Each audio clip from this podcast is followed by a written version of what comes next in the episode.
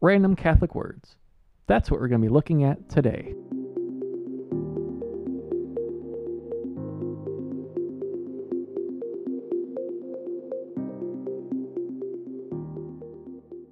So, George. Yep. Um, I know that people are probably thinking that we've reached the bottom of the barrel and we're just going to be looking at interesting Catholic words today. But I assure you, it is not that. It is because we've been a little behind on our uh, production schedule. I was out for a week uh, speaking at Very, a very conference busy. Yeah, very and busy. getting back, and we're like, oh no, it's been almost, it's been two Mondays. So this will hopefully get out soon, and then we'll be back onto our regularly scheduled, regularly uh, you know well Typical defined Monday yeah. schedule. Yeah. researched, you know, uh, prudently. Yeah. So, but we figured a, a fun episode between now and then wouldn't hurt us. Sure. Now, not a Catholic word, but how do you say the word thermometer? Therm- thermometer. Thermometer. Thermometer.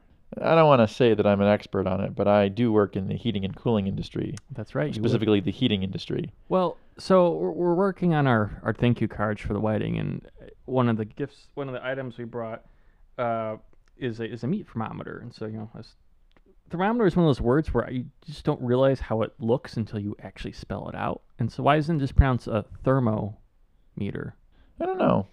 right? Well, we, we talk about Thermometer. therms a lot at work. Okay. So it's sort of an, as far as I understand, an antiquated uh, unit, Yes. but um, it gets thrown around here and there. Well, that is a w- weird segue into today's episode of, of Catholic words. So we're going to challenge George your Catholic obscure word knowledge and also look at the origins of some uh, fun words. So let's start with the let's start with the obvious one, the word Catholic. Do you know what that means? Well, I, I know what it means. Okay. Um, I know there's a fu- the funny is cataholic. I Oh. really like cats. Yes, the, the Catholics. Yes. yes. Um, How about the Greek? Do we know the Greek? I I think it means like universal. or- Yeah, yeah, that's kinda- widespread. Yeah, That's the that's the the common right universal um comes from the two Greek words meaning in respect of so like in accordance with and then the whole so those are the two Greek words that make it up and comes to universal can mean according to the whole Yep. and then w- was one of the many words used for the early Christian communities and it's what's stuck with us now. Huh. Moving down our list, how about a thurible? Do you know what a thurible does? I'm not sure if I've ever heard that. Really? Yeah. You've seen it. You've definitely seen it, and you've smelled it too.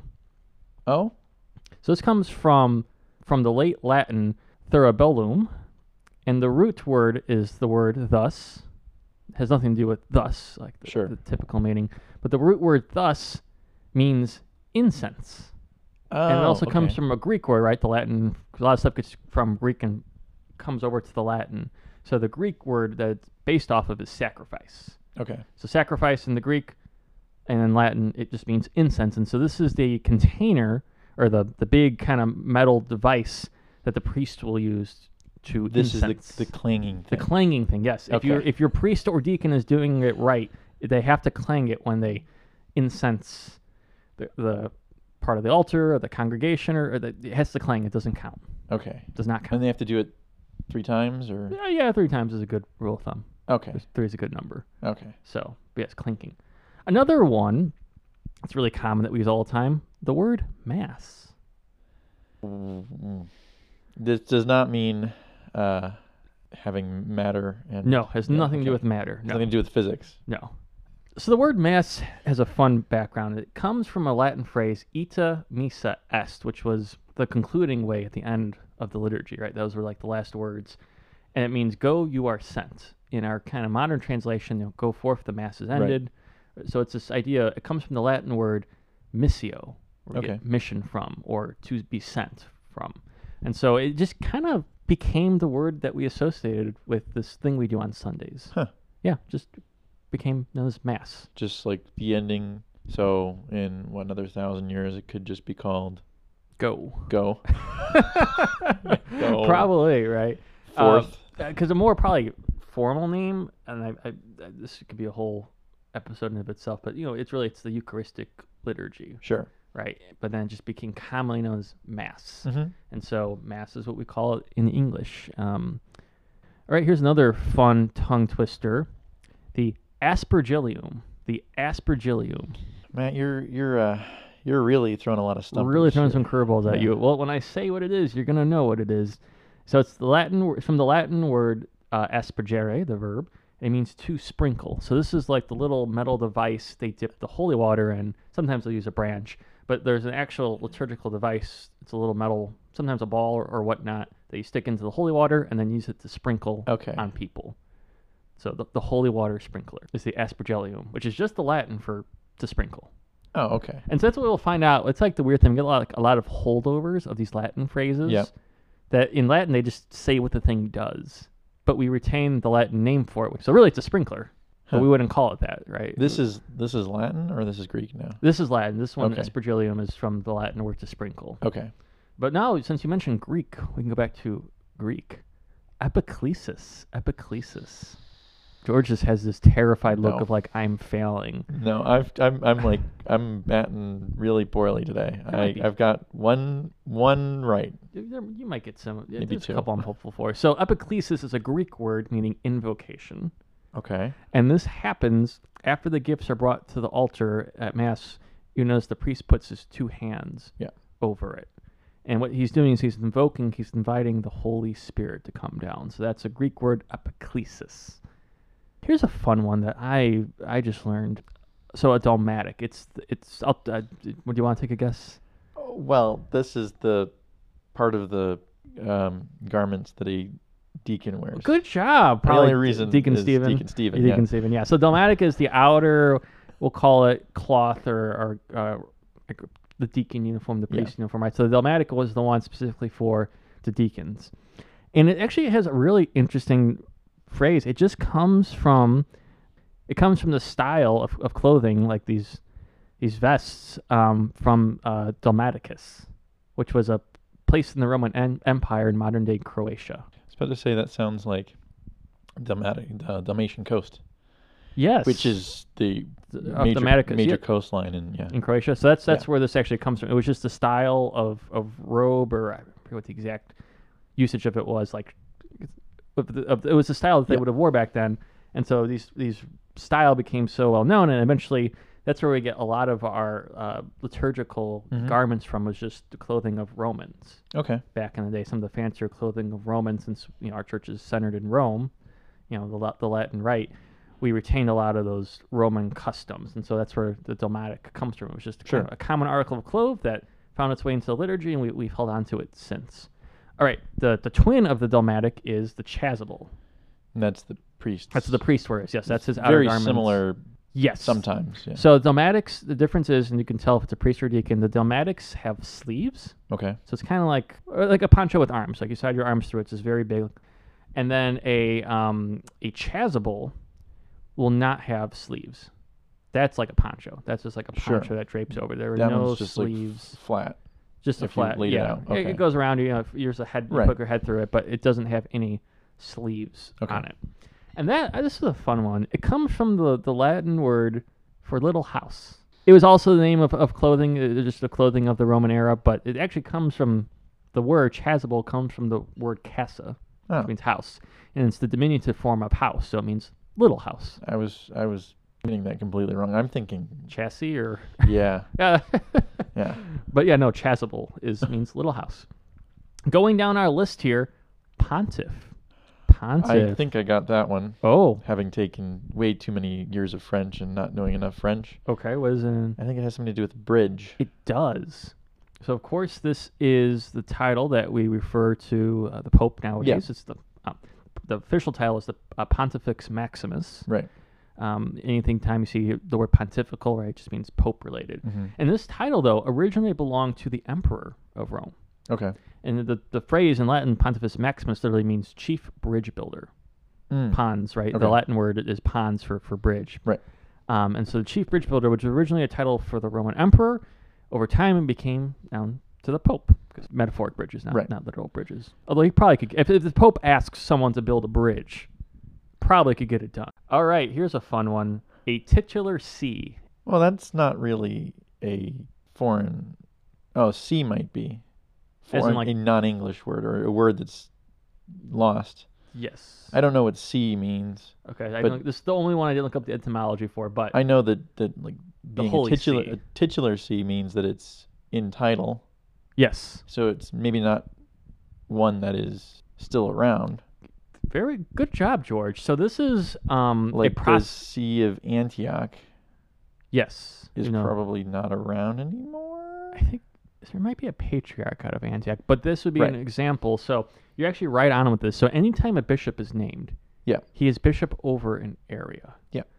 And even so, like in, in our areas, so we are we're close to Chicago. We're not in the Archdiocese of Chicago. We're close to Chicago, but in Chicago, it's it's a very big diocese. Right. Right. There's a lot of Catholics there. Same you know, Boston, Detroit. There's a lot of Catholics in these areas. They'll have the main bishop, the archbishop, who can be a cardinal. In the case of Chicago, it's it's a cardinal.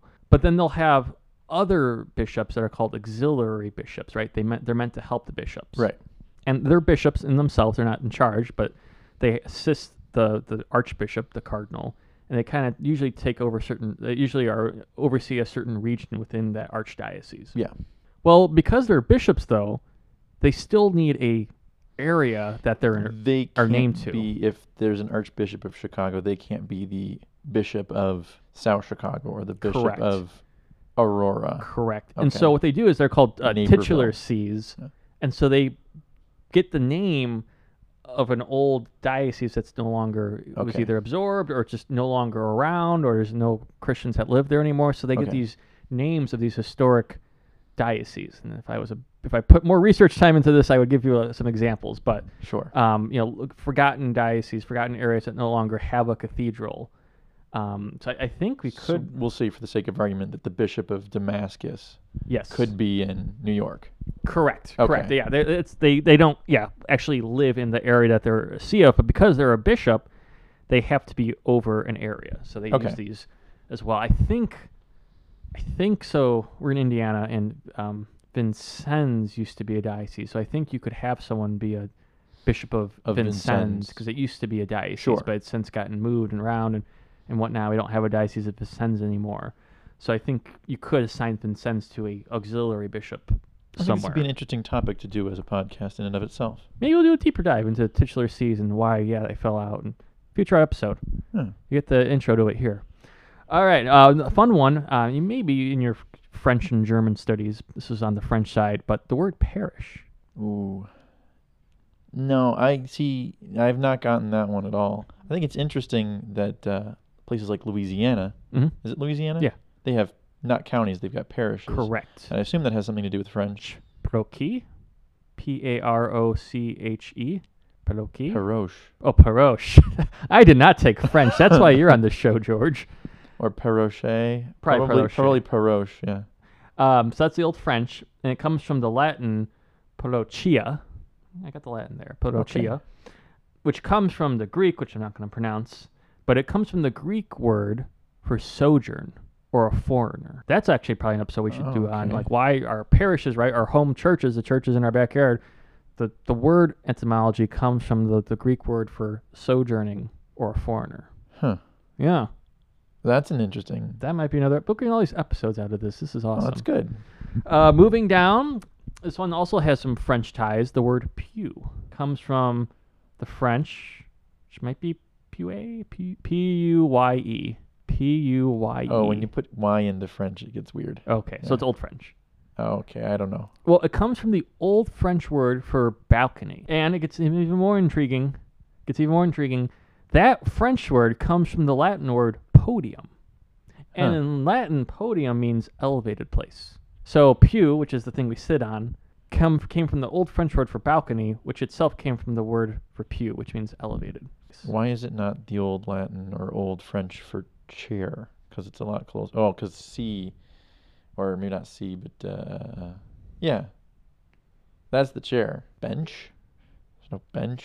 I, you know, and I actually, the, and the fun thing about pews, I should link the podcast I like. The pews actually weren't like a Catholic thing to begin with. If Really? you look, uh, if you go to any of the big churches in Rome, so like St. Peter's, St. Paul's, they have to bring in seats because the Oh. churches were built without pews in them. 'cause Would they're you just stand or kneel or something? yeah, you would just stand or I think stand, kneel. But Oh, okay. it's, the whole idea of a pew is actually something we get from um, our Protestant brothers and sisters. Okay. I was there and mentioned, and then men- we need that. And there's a whole industry. I was at, at this conference I was at last week. They had like a pew company, and they had like samples of their pews. Which is- This is very interesting. I didn't realize there's just a dedicated company for for making pews. George is just losing it here. You find that fa- funny? I find that so funny. I don't know why. Yeah, That's yeah. we've got at um, my parish. They have one section that's got cushions on them, Oh, usually for people who are Ah. older. yes. But I think every pew should have cushions on it. Oh, I agree too. It helps you focus. Yeah. Absolutely. Oh, But um, yeah. So um, that's uh, a controversial take there. Yes, I'll, I'll link the podcast because he's a great, uh, great podcast called Renovo. He did a whole like deep dive into where we get pews from. Huh. Oh. So Okay. link that in. Uh, we're getting uh, we're doing pretty good on our list here. Uh, the word breviary. Have you ever heard the word breviary? You can probably guess what it means literally. Brief.